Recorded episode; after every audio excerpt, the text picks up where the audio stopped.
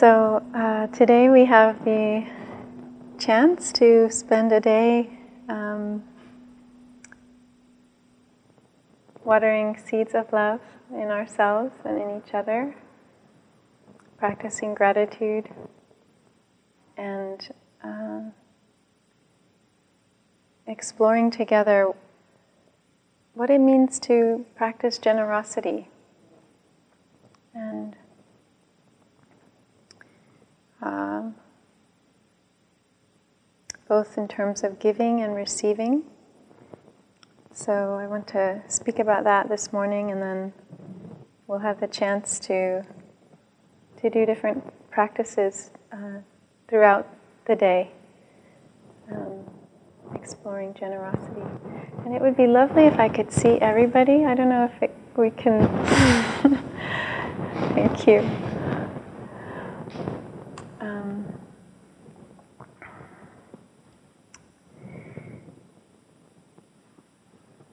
So the thanks. The teaching of uh, generosity, which is dana. The word is dana in uh, Sanskrit and Pali. It's part of uh, uh the Buddha's teaching on the six paramitas, and uh, the paramitas uh, are also known as the perfections, and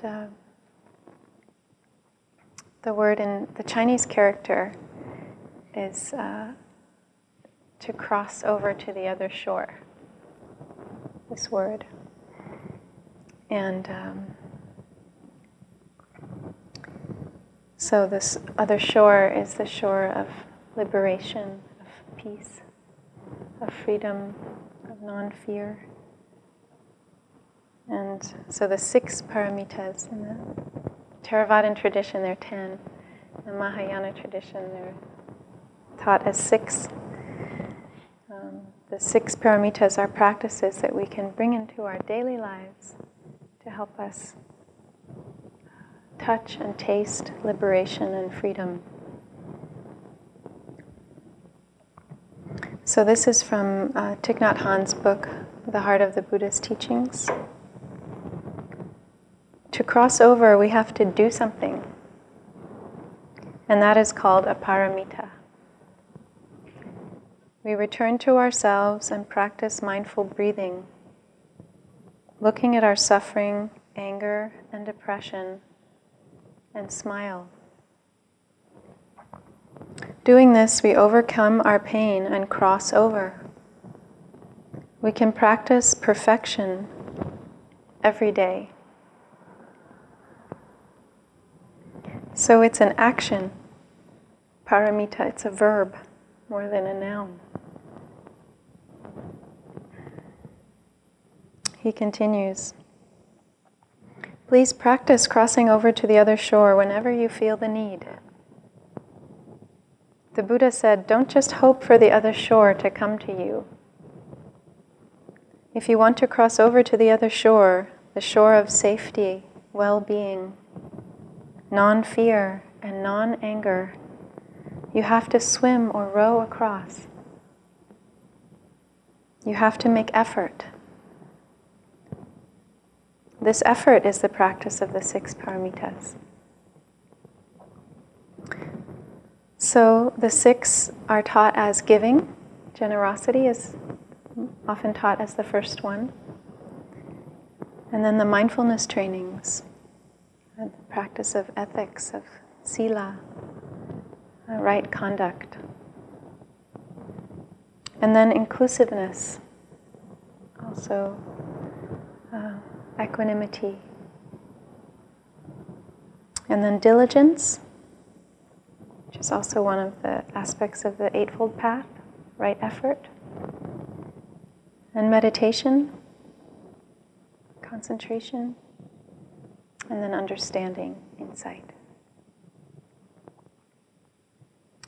So, dana translated as giving, offering, generosity. Um, many of us who may have been raised in the Judeo Christian framework um, may have a, a an association with giving that comes with a sense of duty and some kind of heaviness, like I, I, I should in order to be a good person. I need to do this, or this is what's expected of me. And and maybe that has a role. Maybe there's some element of training in that that's helpful, that's useful, especially to get us over moments of, of close heartedness. but I, I think for me, what resonates in my heart when I think of uh, maybe a deeper expression of generosity is when, when it really comes from the heart. It's not forced, it's not out of a sense of, of duty or I need to do this to be a good person, but really like no, no question, no thought, no planning, no, um, no strategy, this wish to give. And um, without, without uh, much attachment to what follows, you know, to how the person will respond, to what we might receive in return, but just, I want to give. Really from our heart. So, In, in the book The Heart of the Buddha's Teaching says to give, first of all, means to offer joy, happiness, and love. And he tells the story of this plant in Asia, which is a member of the onion family. That every time you cut it, it, it grows back within 24 hours, even more. It becomes fuller and stronger. And he says that's a very perfect example of, of dana, the dana paramita. Is the more you give, the stronger and more you have to give. And the more you give of yourself, the more comes back to you, and the more you have to give. Because we know bringing happiness to others, we bring happiness to ourselves. Because we're not separate from others.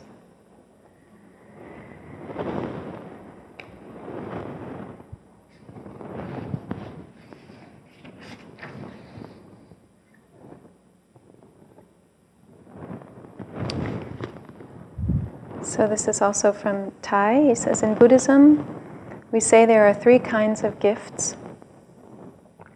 the first is the gift of material resources.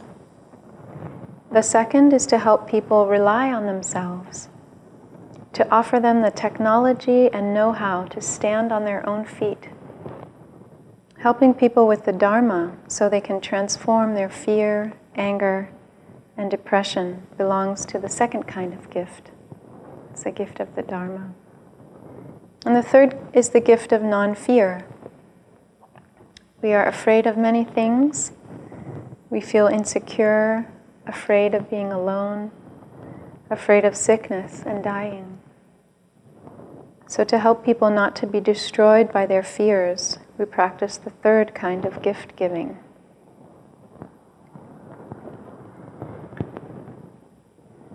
So, let's just take that in with a few breaths. Three different ways of giving material gifts, gifts of the Dharma, gifts of non fear.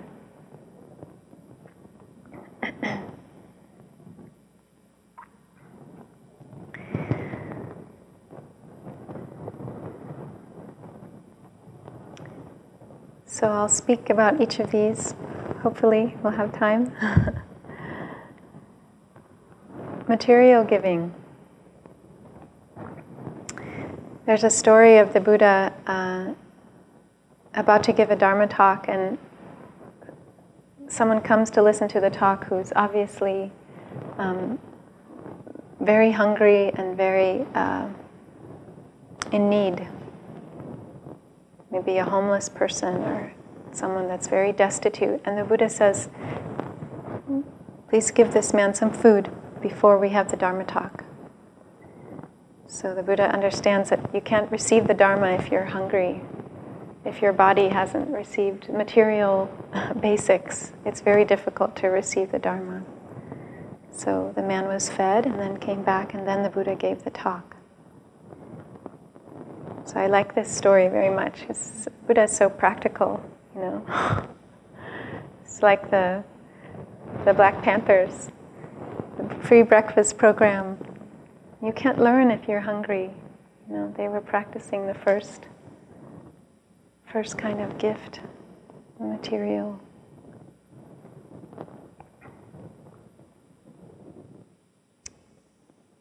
So I have been practicing um, longer silent retreats in the Vipassana tradition for the last few years.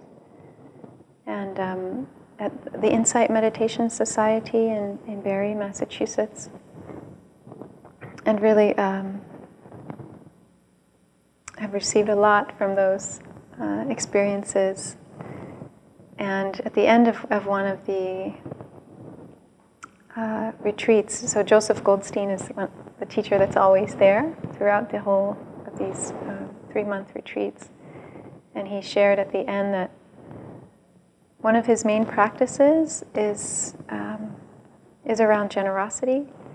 And the way he practices is when he has an impulse to give something, he tries to do it and really follow through because he notices that there are lots of other second uh, second thoughts that come up after this first impulse to give, which is like, well, I can't really afford that, or oh, I'm not sure, maybe I'll give a little less than I first was inspired to give. Or, you know, we have all these ways of backtracking or, you know, second guessing ourselves. And so he tries to stick with the first impulse, whatever it is this, that comes from this real, like I spoke at the beginning, this real, like, oh, I want to offer this. It's just from the heart without any calculation.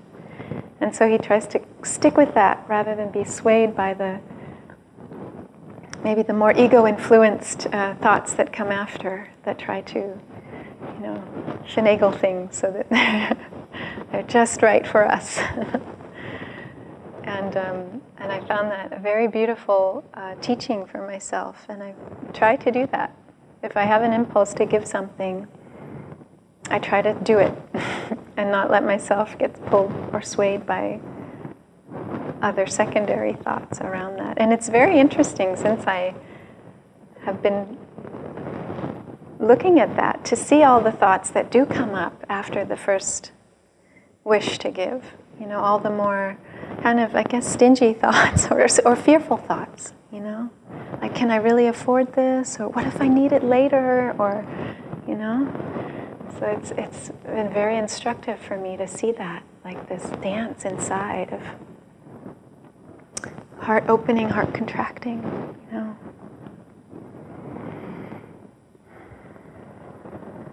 So I had a beautiful experience of this. I, I was at the last second half of their three month retreat this past fall. And um, at the end of the retreat, they give a talk each each time about dana and encouraging us to give because the teachers rely on that for their livelihood. They offer the teachings for free. The fee that we pay is just for the room and board, and then the dana for the teachers is based on whatever people feel they want to give. And so I had picked a number already at the beginning of the retreat that felt right to me. You know? And then I listened to this talk, and then I thought about all that I received from the retreat, and I thought about, I did the math. I said, if everyone gave what I was planning to give, and then they divided it times seven teachers, so that's how many teachers, and I thought, oh, that's not very much for each teacher. and, uh, and then I just was thinking, and I received so much, and I decided to increase my I almost doubled what I was planning to give. I increased what I was planning to give I think, $200. That was the amount I went up to. And I was kind of surprised at myself because it felt like that was a lot for me in terms of what I earn. But it felt right. I felt, no, I've received so much, and I really want them to have, um, to receive back from all of us. And um, so I so I gave that much, and um,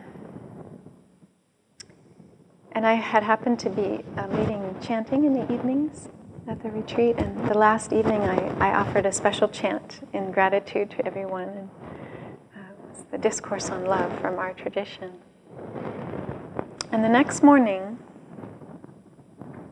someone who I didn't know, oh, I had just had a conversation with them the day before. We had had a beautiful conversation. I was eating breakfast, and she puts an envelope right near me as I'm eating breakfast and says, A little change for your pocket in, in gratitude for your chanting last night. So I'm thinking, okay, it's a few dollars, you know, like little change from my pocket.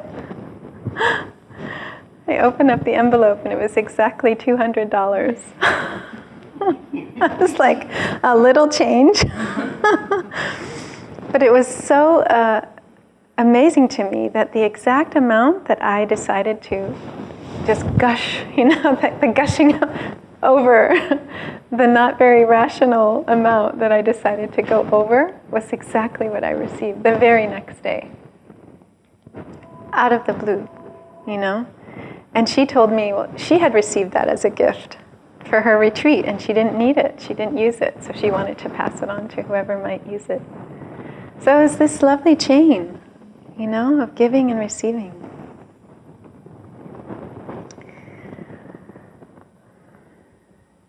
And this, you know, I don't know, but I, I think if I wouldn't have given that extra $200, I bet you I wouldn't have gotten it back. I don't know, it's just a guess, but you know, it's just, it's coming back to this, um, this teaching of follow your impulse. Don't shut down. You know, for me, it's really about being in the flow. Things are moving all around and through us, and we have to let them move not block the flow. Because when you have the impulse, that may not even be from you. It may be something coming through you. And if you decide, no, I can't afford to do that, you're blocking something. So it's like, be in the flow, because then things can have a chance to come back to you. You know? so I have a lovely story of this also. I went to the Parliament of World Religions um, at uh, Salt Lake City this past October like 10,000 people for five days from all over the world, all different traditions, beautiful presentations. I went to a workshop on healing our hearts at Wounded Knee. It was a panel about um, intergenerational trauma after the massacre at Wounded Knee. And uh, this one woman who was half African American, half Native American, Audrey Scott Williams, who is a peace walker. She's walked all over this country, she's walked all over six continents for peace. And she told this story of being in Australia, you know, on this peace walk, and this group of people um, who were walking every day. They would have a kind of prayer circle in the evening, just you know, create their intentions for the next day, and and they, you know, had a tradition or a, ritual they developed of asking for what they needed because they were relying on people's generosity every day for food for they didn't i don't think they traveled with money so it was completely this dance of flow you know trusting and allowing things to come in and asking for what they needed. So she told this story at this panel presentation about how tired they would be at the end of the day. They were staying in tents.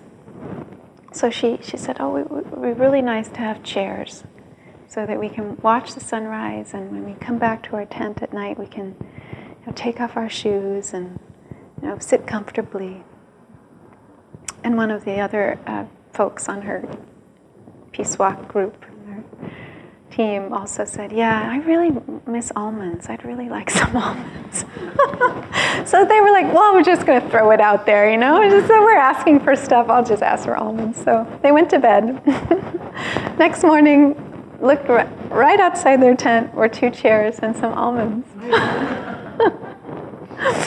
so, you know, it works.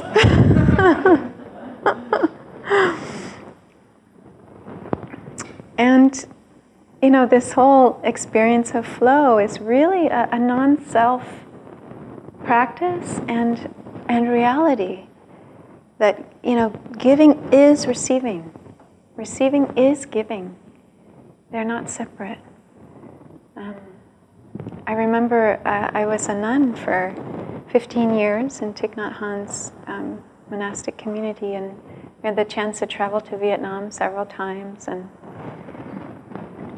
on one trip, we organized alms rounds where we um, took our alms bowls and walked through the city of Hue. This was the central city, the city in the center of Hue, which was a uh, place of lots of devout Buddhist practice with many temples and a long tradition of, of Buddhist practice. And, and so, you know, we were lining up several hundred monastics in our alms bowls, and everyone had been informed. And so many people came out to the main street that we were processing down and had prepared things maybe the night before and um, these were very humble people, you know, very poor compared to many of us Westerners who had grown up with so much privilege. And, um, and they were overjoyed to be able to give to us. they made them their, their best delicacies, you know. And so, you know, the nun's bowl was about that that big. the monks was about that big. they're, they're bigger. they eat more food. but I had this little bowl like this, and and very soon, you know, it was a very long walk that we had, but, but you know, people were just cramming the food in, like, no, but there's still a little space, I can fit this. And when our bowls were like already overflowing, because you're supposed to put the lid on the bowl, and we couldn't put the lid on anymore, when the bowl was overflowing, they started to give us plastic bags that they would hang on our, on our wrists, and then they could put more food in there. But you could see there was just a delight in being able to give. This, you know, with communism and there, this alms round didn't happen very much anymore. So it was a real chance for people to, to offer. And I felt in the receiving how much I was, was giving by giving them a chance to offer. Um, it was so moving. Um, so I just want to ask us to, to come back into our own experience and just maybe uh, close your eyes and think of a time that you gave something freely or received something from someone else that had no strings to, attached to it. Just a real, real gift of love, gift from the heart. Just like that, not because you deserved it, not because you earned it, because they just wanted to give, just because.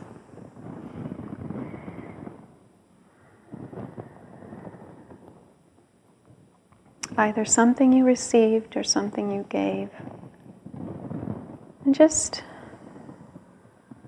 feel into that memory.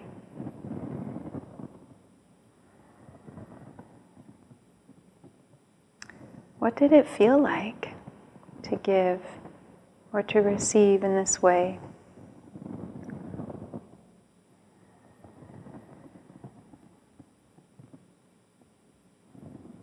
How did it affect your body?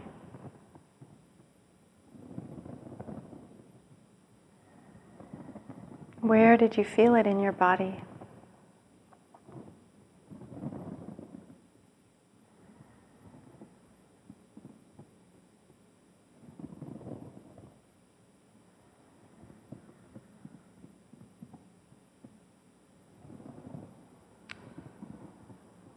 Just enjoy that and taste that. Allow, allow it to really nourish you, really savor that. And have it really land in your body now.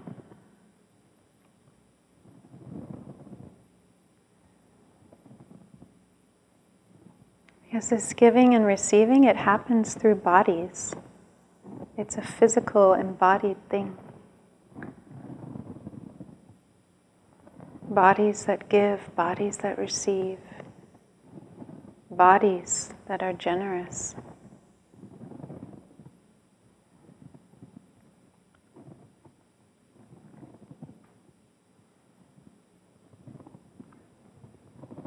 So you can open your eyes. Just notice that.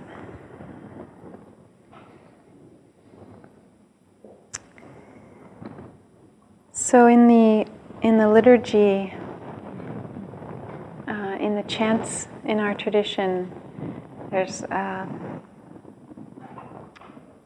a line about praising the sangha, and it says the sangha that is worthy of offering, worthy of great respect, worthy of admiration.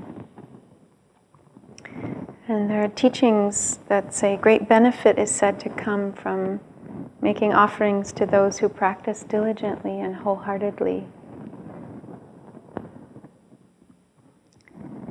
So it's always this give and take. We, we offer also because we're receiving the gift of the Dharma. Right? We want to support those who, who offer the Dharma by offering what material things we have. So I had a lot of wonderful mentors in the community, uh, Dharma teachers, lay Dharma teachers, who helped me in this transition from monastic back to lay life. And one of the things um, one of my mentors suggested I do as part of my ceremony, I made a little ceremony of re entering lay life, she said, was to, um, to become a monthly donor to the Thich Nhat Hanh Foundation, which is set up to support the monastics, as well as the, the many other practice uh, uh, communities all around the world um, to support retreats, to support people to go on retreats. But so I felt that was a very beautiful um, switch over, like my one of my first steps leaving monastic lives to become a contributor to support the monastic, to support the to support the community that had been supporting me for so many years. Um, and uh,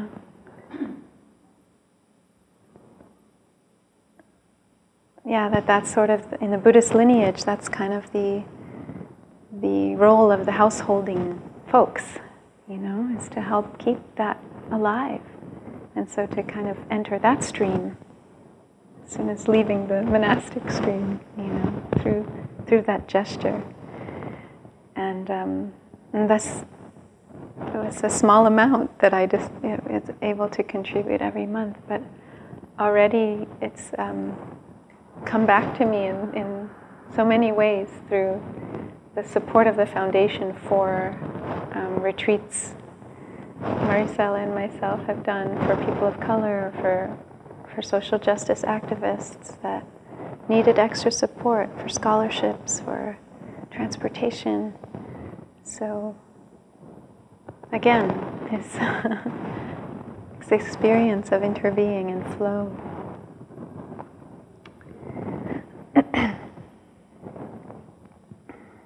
So, maybe many of you have are reading and aware of the huge amount of research and study that's being done on positive psychology and happiness, especially with mindfulness and uh, cultivating the paramitas, although that's not the language they use in the scientific research. But I, I read this on the Huffington Post blog how random acts of kindness can benefit your health. So, with this is again like how giving and receiving are one. So, I'm going to read this to you. This is from the uh, a writer Priya Advani. She writes Research reveals that doing good deeds or kind acts can make socially anxious people feel better. For four weeks, the University of British Columbia researchers assigned people with high levels of anxiety to do kind acts for other people at least six times a week. The acts of kindness included things like holding the door open for someone, doing chores for other people, donating to charity, or buying lunch for a friend. The researchers found that doing nice things for people led to a significant increase in people's positive moods. It also led to an increase in relationship satisfaction and a decrease in social avoidance in socially anxious individuals. People who engage in kind acts become happier over time, says Sonja Lyubomirsky, PhD, a professor of psychology. When you are kind to others, you feel good as a person, more moral, optimistic, and positive. And she found that performing other positive acts once a week led to the most happiness. According to Dr. David R. Hamilton, acts of kindness create an emotional warmth, which releases a hormone known as oxytocin. Oxytocin causes the release of a chemical called nitric oxide, which dilates the blood vessels. This reduces blood pressure, and therefore oxytocin is known as a cardioprotective hormone. It protects the heart by lowering blood pressure.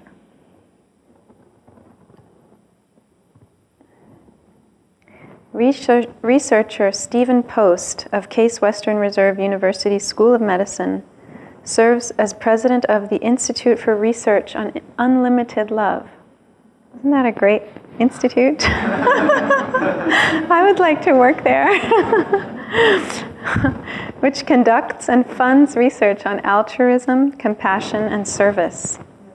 His research shows that when we give of ourselves, especially if we start young, everything from life satisfaction to self realization and physical health is significantly improved. Mortality is delayed, depression is reduced, and well being and good fortune are increased. That's pretty cool that this is like being studied by science. I mean, it's like things we all know, right? We all have experienced these things for ourselves, but it's very um, some nice confirmation to see it in a study.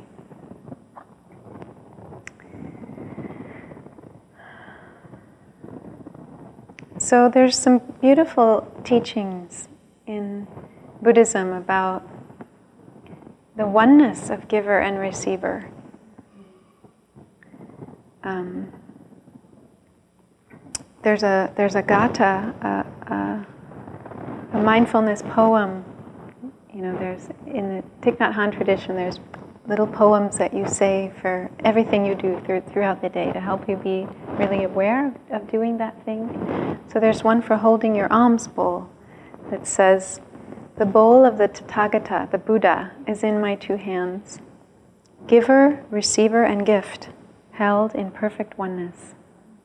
So, like this, no distinction between giver and receiver. And in the Diamond Sutra, the Buddha speaks about this very beautifully. Um, that we have to give without being caught in form. That we don't give with this notion that I'm giving and you're receiving. That there's no other to give to. We aren't caught in a, in a sense of a separate self when we give. So, this is from the Diamond Sutra. it's a conversation he's having with Subhuti, one of the disciples. He says, Moreover, Subhuti, when a bodhisattva practices generosity, he does not rely on any object. That is to say, she does not rely on any form, sound, smell, taste, tactile object, or dharma to practice generosity. That, Subhuti, is the spirit in which a bodhisattva should practice generosity, not relying on signs. Why? If a bodhisattva practices generosity without relying on signs, the happiness that results cannot be conceived of or measured. And a little bit later, the Buddha says, Subhuti, if a, if a bodhisattva does not rely on any concept when practicing generosity, then the happiness that results from that virtuous act is as great as space cannot be measured.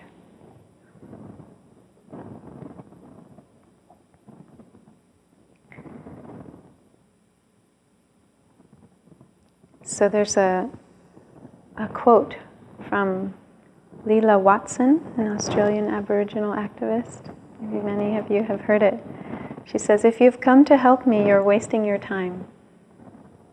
If you have come because your liberation is bound up with mine, then let us work together.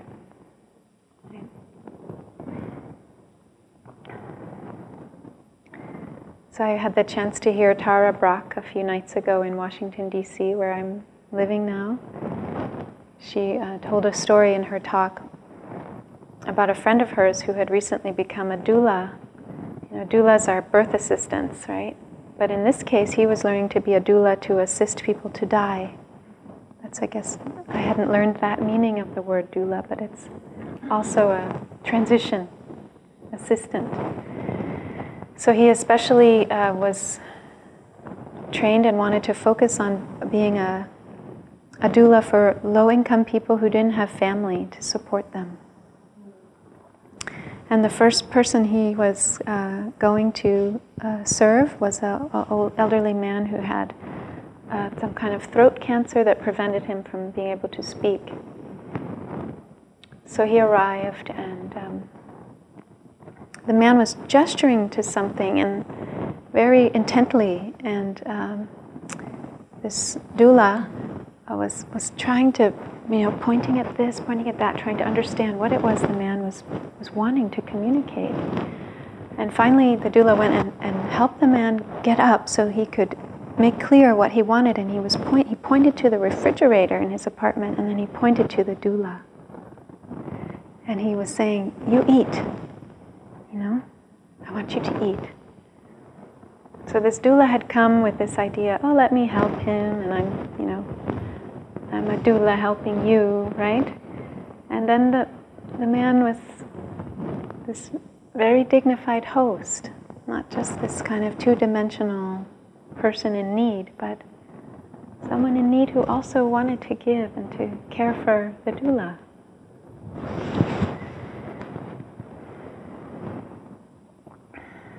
So we are, we are all uplifted in giving. We are all receiving and giving all the time.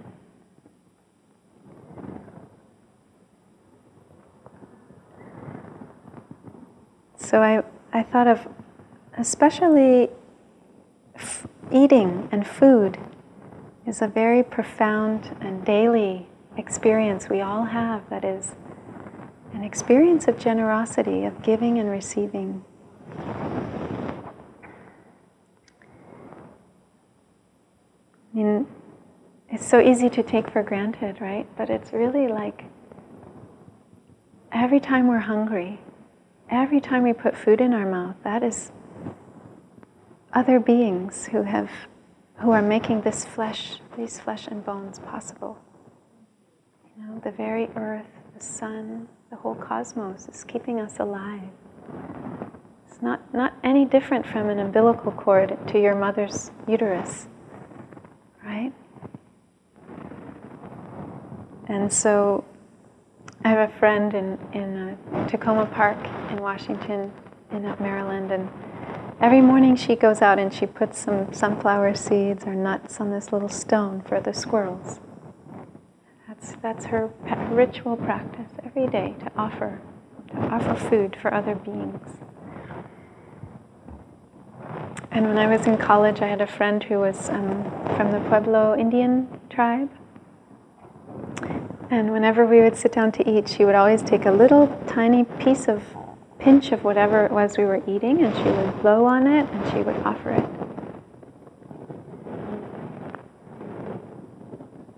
That we in some symbolic way we offer before we take of what we're eating.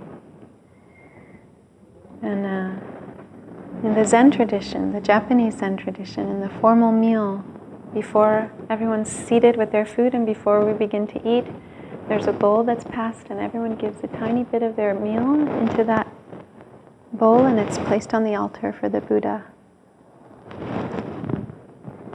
And the same in, in Plum Village, in formal lunch, in our practice centers. Uh, there's some bit of food that is taken from the bowls and taken outside by a novice, and he does the, the chant, the little gatha for offering to the Garuda bird from the story of the Buddha who this Garuda bird was going to eat a snake. And the snake asked the Buddha, Protect me, protect me. so the Buddha protected the snake, but he had to give food to the Garuda bird too because the bird needed to eat. So, this tradition of at the formal meal putting some food outside for, for other beings. And a practice in, in my family that I love to share with, with friends is um, saying three things we're grateful for before we eat as a family. So,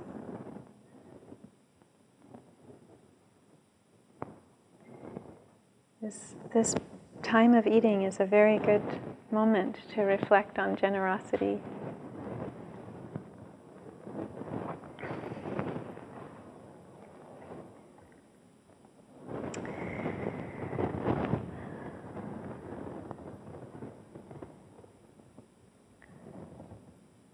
So there's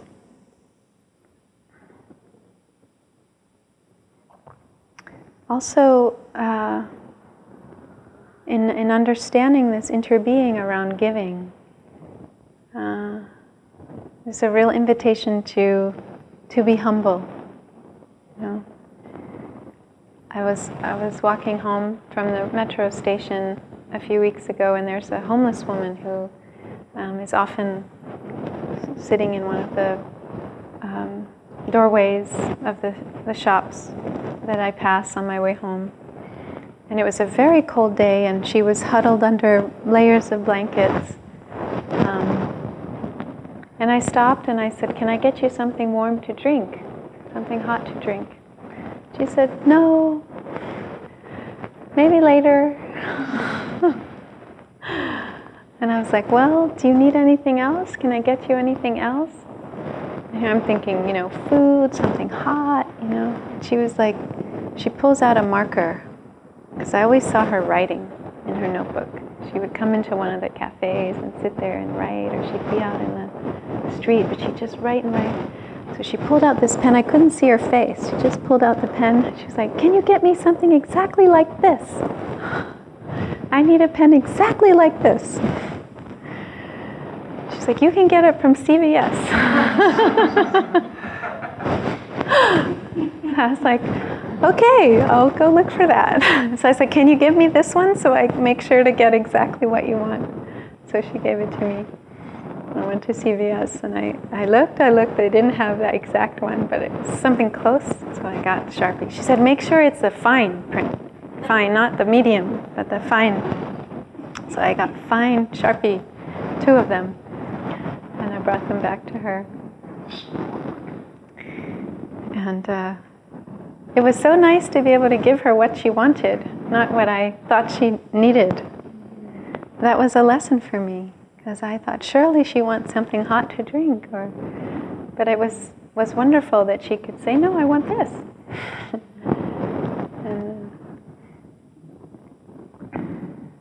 so this is the definition of metta, loving kindness, is to be able to actually make someone happy, not give them something that you think will make them happy, which may really not be what they need. no? Uh, so, in, in psychosynthesis, which is a transpersonal psychology, um, the, the definition of humility is to be able to meet the needs of someone else as they see them, if it's practical for us. To, to see things from their shoes, you know, not give what we think they need, but what they really need. And so this practice of humility is also needed for being able to receive, right? That can be a very, a very real edge for many of us who are used to being very self-sufficient and very independent to just allow people to give and help, to be humble enough to receive.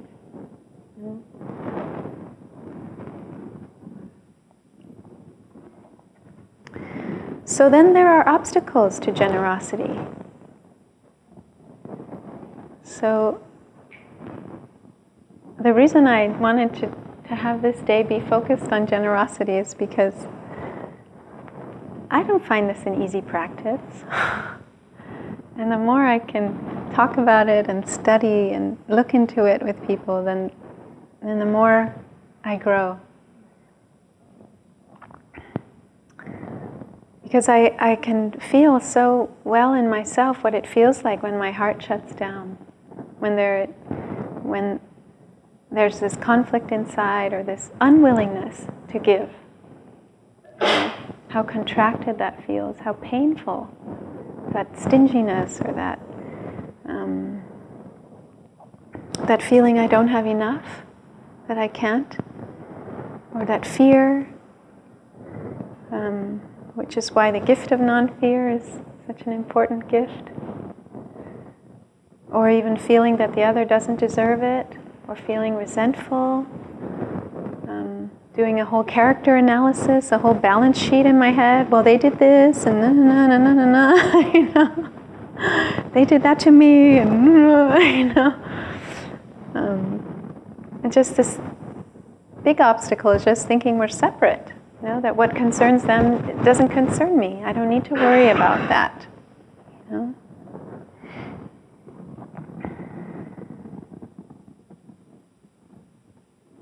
Or feeling or feeling taken for granted. You know?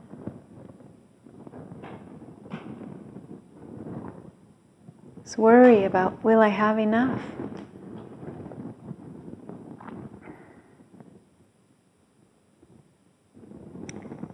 So when I saw just kind of the the pain in myself around um, wanting, knowing how good it felt to be in the flow, and then seeing how painful it was in these moments where I couldn't trust or couldn't open my heart for whatever reason.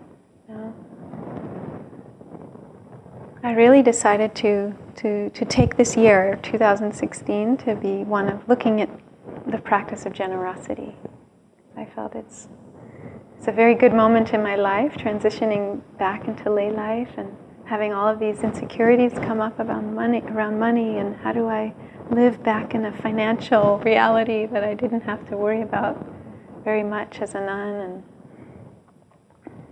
so I decided I will make 2016. This is my focus this year, and also um, that I want to give 10% of what I earn and try to give 10% of my time in this year as a practice, just to see what, what, what does that feel like? You know, what is that like? Just try to make that be a, a goal. Um,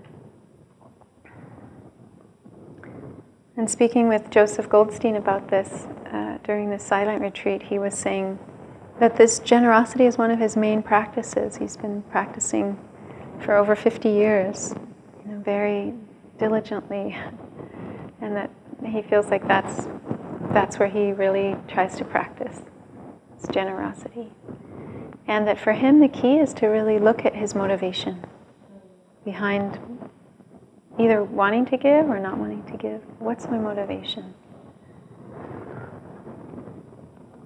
And uh, something else he said that I found helpful is he said, and, and to just be clear about what our needs are. You know, if it's a some kind of contract with someone that involves money, whether we're getting paid or whether we're paying, but to just be clear what are our needs around that, kind of at the outset.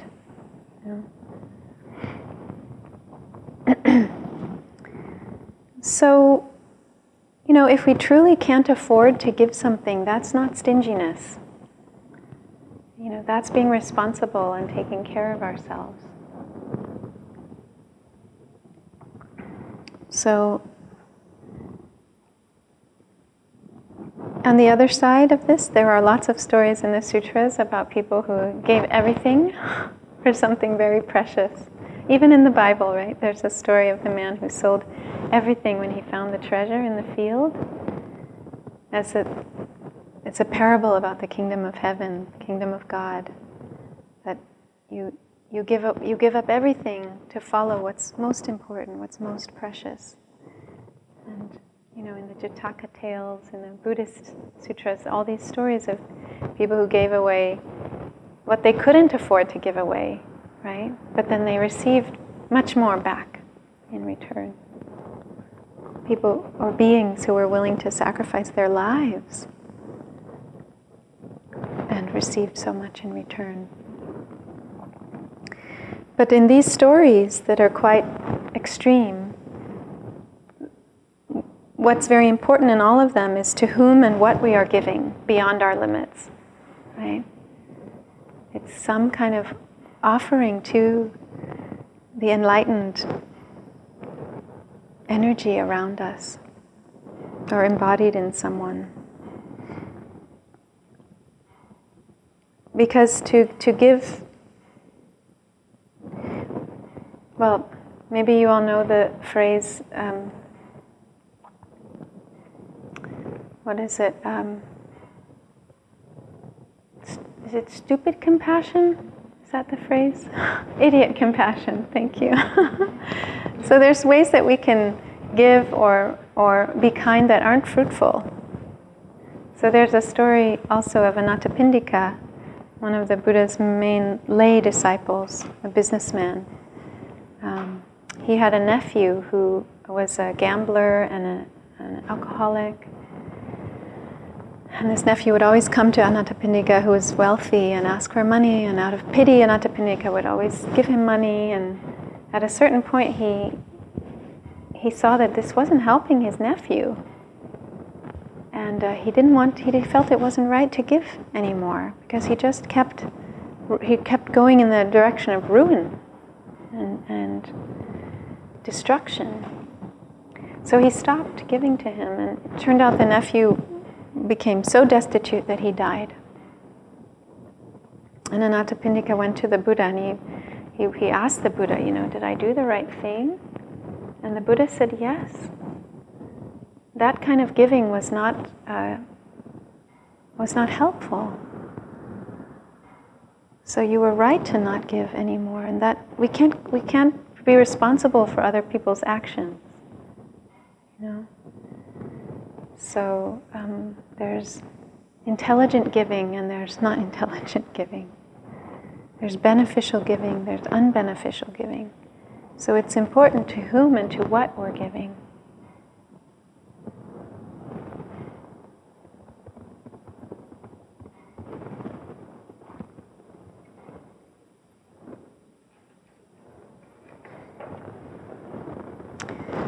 And another obstacle to giving is that sometimes we don't have it in us to give because we're too depleted.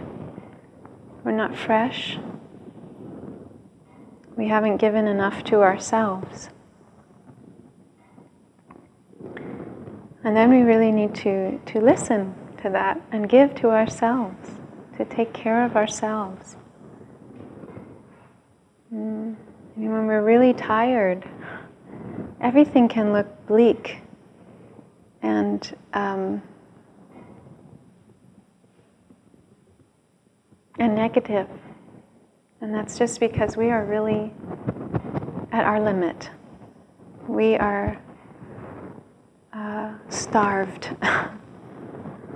and so the compassionate, wise thing is not to try to keep responding to needs outside of ourselves, but to really take good care of ourselves. And then again, to be wise in this giving, to give what we need. What do we really need, not necessarily what we want.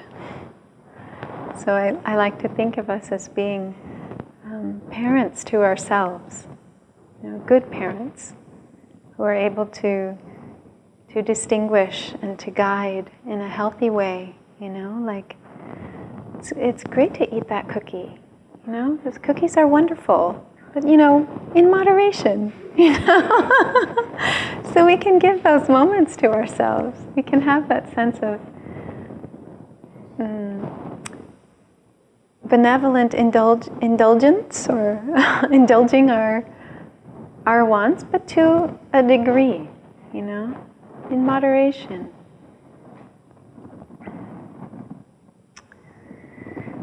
So um, I read in a book recently. Uh, it was a um, a doctor of Ayurvedic practice. Um, I'm actually going to ask us all to stand up for this. Um, she was saying there's a mudra for generosity. And she was saying one way to, to strengthen this quality in ourselves is to practice this mudra. And so it's called the, um, the Varada mudra. And it's done with your left hand. Uh, you kind of, I guess you can bend your elbow and then you extend your left hand, your palm with your fingers extended out like this. And she says, it's good to practice this mudra regularly, to stand up. You'll see many Buddha statues making this mudra. And to reflect on what we want to, to manifest in our lives around generosity as we do this mudra. So, Varada, so this is the gesture of generosity. Varada means giver of the best things. So, again, this discernment about how we give.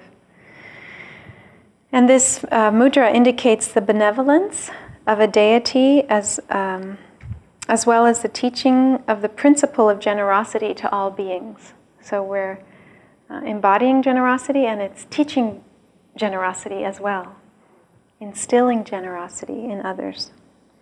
So the mudra symbolizes charity, compassion, and boon granting. So fulfilling others' wishes, other, others, helping people realize their, their desires. It is the mudra of the accomplishment of the, of the wish to devote oneself to human salvation. That's very deep. So it's nearly always made with the left hand and can be made with the arm hanging naturally at the side of the body, um, the palm of the open hand facing forward and the fingers extended, or, or like that, as we were doing. So you can see what you prefer. They also say uh, the five extended fingers in the mudra symbolize the five perfections. We talked about paramitas, right? Generosity, morality, patience, effort, and meditative concentration.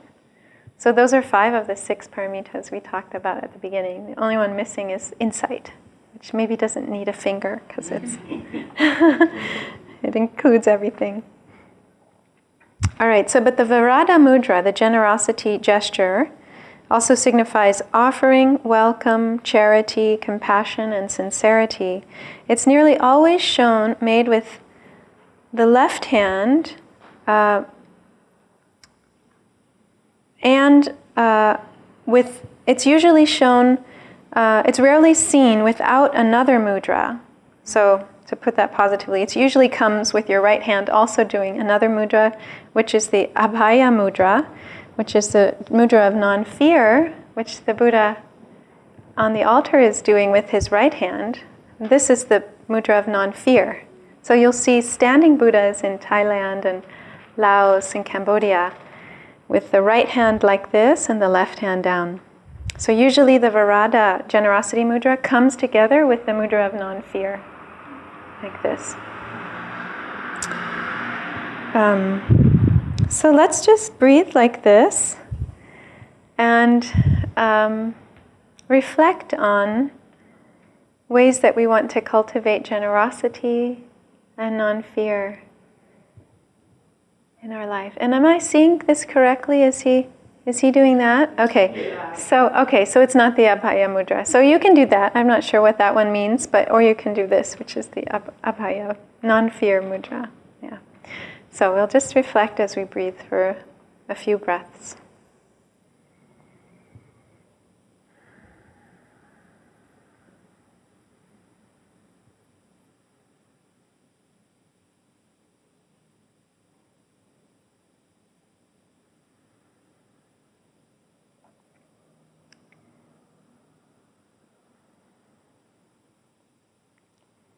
So I'd like to invite us maybe to close our eyes and just take our right hand, this gift of non fear, and just bring this gift into our heart center, turning our palm of our right hand and covering our heart center and just offering ourselves this gift of non fear and breathing that in.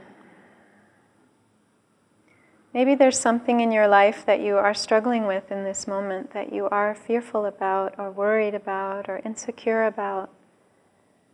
And just allow this hand that is the hand of the Buddha to communicate non fear to you around this fearful or insecure situation in your life.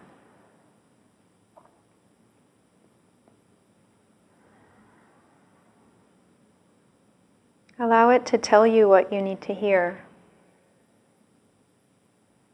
to communicate whatever message of non fear that would be helpful for you.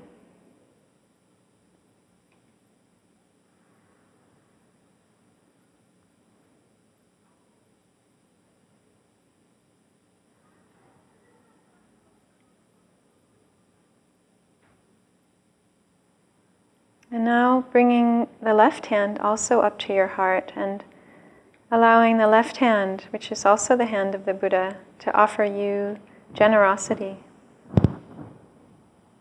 And just being aware of any situation in your life where you feel like you don't have enough, or where you feel there's some lack or something you need, and allow that hand to, to offer you you yourself wholehearted, unlimited generosity.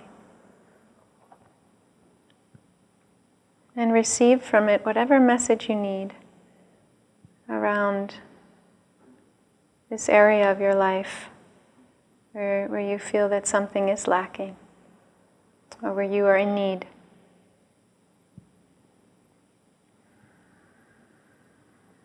Or maybe some some wish to give that is difficult for you, that is difficult to actualize. Allow this hand to, to bring to you what you need to, to put something in motion that's been difficult for you to do around generosity.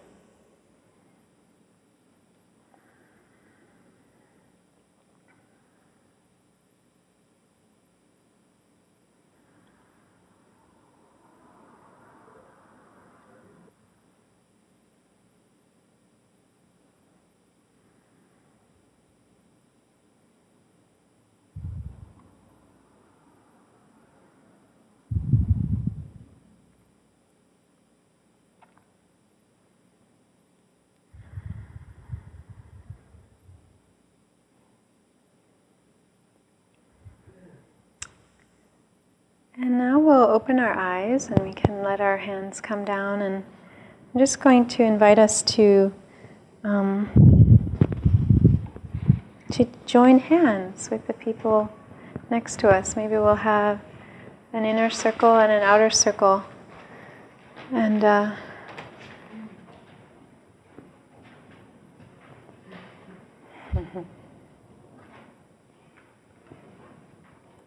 shall we? And just feel in your two hands. You could close your eyes again if you want, and um, just bring your awareness to your heart center. Actually,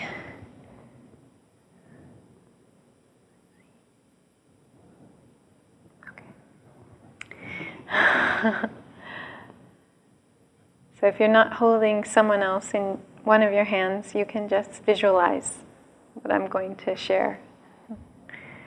So bring your awareness to your heart center and, and notice your own breath.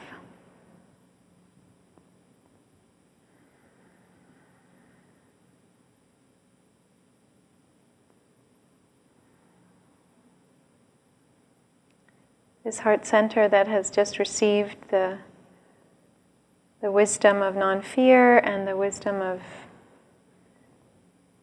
abundant generosity.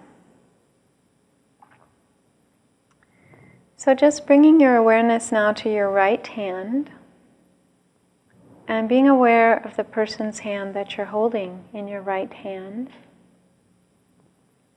Just noticing if it's a large hand or a small hand or a medium hand, whether it's warm or cool, whether it's rough or smooth, hard or soft. Now, just being aware of the whole person who's connected to you through your hands. A whole lifetime of a human being. All of their wishes, all of their desires for what they want in their lives, all the ways they want to give and receive. A very precious human being, unique, unlike any other.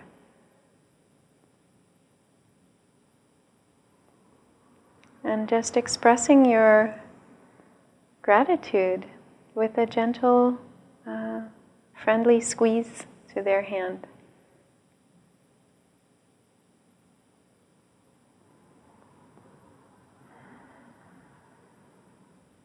And bringing your awareness back to your heart center.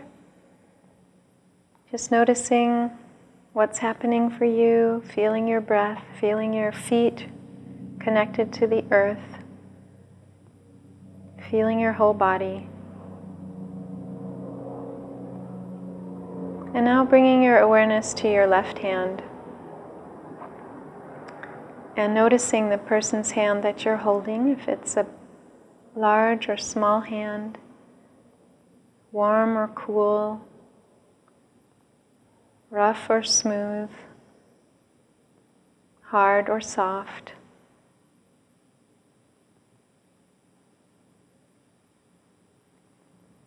And being aware of the whole person next to you in all of their uniqueness and humanness. This being that has never existed before and will never be there again in this very shape and form and nature. With all the ways that they contribute and love and care. Just recognizing their preciousness and expressing your appreciation, your friendliness with a gentle squeeze.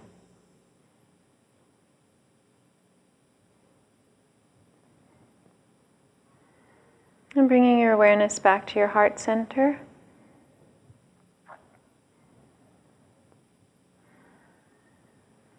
And being aware of the whole circle that you're connected to and the preciousness of each person in the circle. And sending a squeeze to everyone in the circle by squeezing both partners next to you.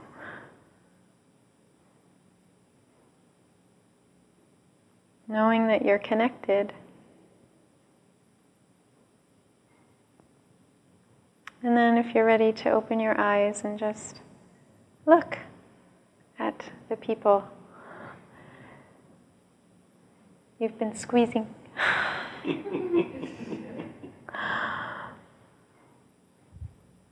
just taking in faces and eyes and.